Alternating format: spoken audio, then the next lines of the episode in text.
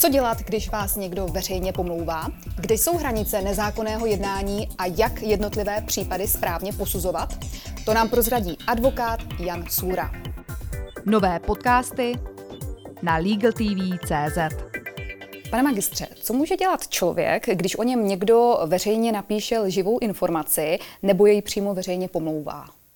To je zdánlivě jednoduchý dotaz, který ale v sobě skrývá vlastně podstatu celého toho problému, protože eh, takovému člověku bych samozřejmě poradil, aby se právně bránil. Ale ze své praxe vím, že taková obrana je velice nákladná, velice zdlouhavá a v těchto případech velice často neúspěšná. A přitom například v minulém roce i díky pandemii COVID-19 došlo k výraznému přesunu veřejné diskuze z toho reálného prostoru do toho virtuálního. Dokonce i nejvyšší státní zastupitelství ve své poslední zprávě říká, že i trestná činnost se v poslední době masivně přesouvá právě do tohoto virtuálního prostoru. A e, já si myslím, že takové jednání, ať už to je šíření dezinformací, lží nebo pomluv ve virtuálním prostoru, nepoškozuje jenom ty jednotlivé konkrétní osoby, ale je schopné deformovat, zmást, a vlastně i třeba podvést eh, celou skupinu lidí a deformuje celou společnost. A to vlastně vidím na tom problému jako to nejškodlivější.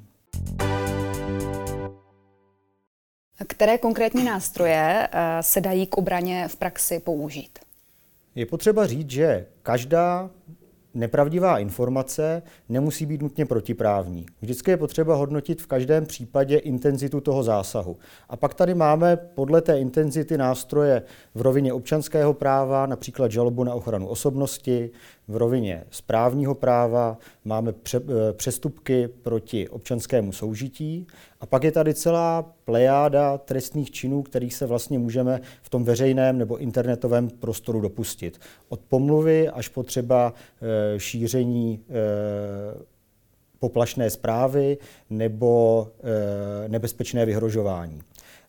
To, co je v praxi problém, je, že policie často odmítá tyto trestné činy stíhat a odkazuje poškozené do roviny občanskoprávní, do civilního řízení, ale my si musíme uvědomit, že jsme eh, v internetovém virtuálním prostředí, které je velmi anonymní. Ty skupiny, které útočí, tak jsou často velmi dobře organizované a běžný občan prostě nemá prostředky pro to, aby toho konkrétního pachatele dohledal. A proto se často ocitá v takovém začarovaném kruhu, kdy vlastně nemá žádný efektivní nástroj, kterým by se mohl proti takovým útokům bránit. Rozlišuje zákon mezi eh, v úvozovkách obyčejným člověkem a člověkem eh, veřejně známým? Zákon mezi těmito kategoriemi nerozlišuje a v zásadě ani rozlišovat nemůže, protože i e, samotná listina základních práv a svobod říká, že lidé jsou si rovni v důstojnosti i právech.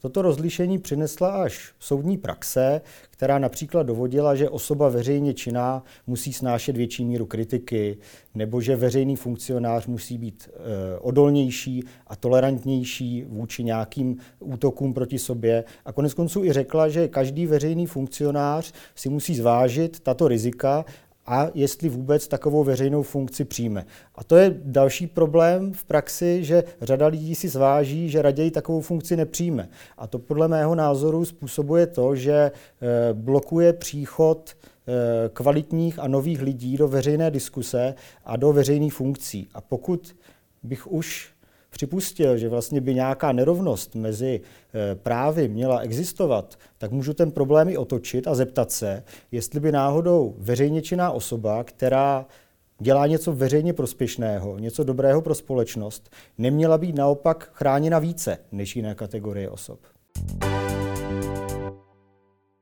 Problém je často stavěn do roviny střetu dvou ústavů zaručených hodnot, práva na ochranu lidské důstojnosti a svobodu projevu.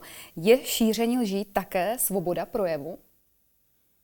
Já si myslím, že svoboda projevu je báječné právo a díky němu tady vlastně můžeme i dneska sedět a povídat si spolu. A průzkumy taky ukazují veřejného mínění, že svoboda projevu je jedna z hodnot, které si Češi po listopadové historii váží nejvíce. Na druhou stranu ani ta není bezbřehá a, a limity jsou právě poškozování práv někoho jiného. A je důležité si uvědomit, že svoboda projevu je vázána pouze na šíření myšlenek a názorů, nikoli nepravdivých informací. I ústavní soud opakovaně dovodil, že třeba právo na oprávněnou kritiku eh, je možné nebo je eh, kryto eh, nebo chráněno pouze v případech, kdy se jedná o nějaký hodnotící názorový soud, to znamená vyjádření nějakého subjektivního názoru. A výslovně říká, že v takovém případě není jakkoliv chráněno šíření nepravdivých informací. A já se s tím stotožňuji a myslím si, že jakékoliv šíření lží nebo nepravdivých informací, které buď můžou někoho konkrétního poškodit, anebo zmást eh, a dezinformovat širší veřejnost, tak by nemělo mít v naší společnosti žádné místo a nemělo by být jakkoliv chráněno, ať už je jakkoliv intenzivní. Je podle vás právní úprava v této oblasti dostatečná, nebo by mělo dojít k nějaké legislativní změně? Já bych tuto otázku rozdělil na dvě části. Pokud jde o ty přímé útoky na konkrétní osoby, tak tam si myslím, že ta trestně právní i občanskoprávní ochrana a právní úprava je v současné době dostatečná. Velkou roli by tady měla sehrát zejména justice a soudy, protože právě jejich úlohou je kultivace veřejného prostoru a veřejné diskuze, což je úloha a role, kterou z nich nikdo nemůže sejmout, ani ji nikdo nemůže převzít.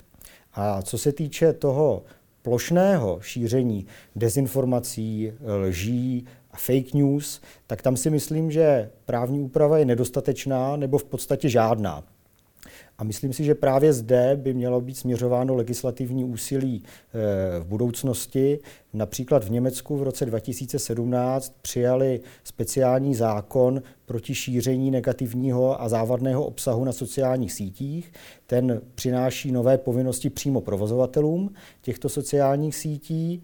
Je někdy nazývaný také jako The Facebook Act a e, myslím si, že bychom se jim mohli inspirovat i u nás.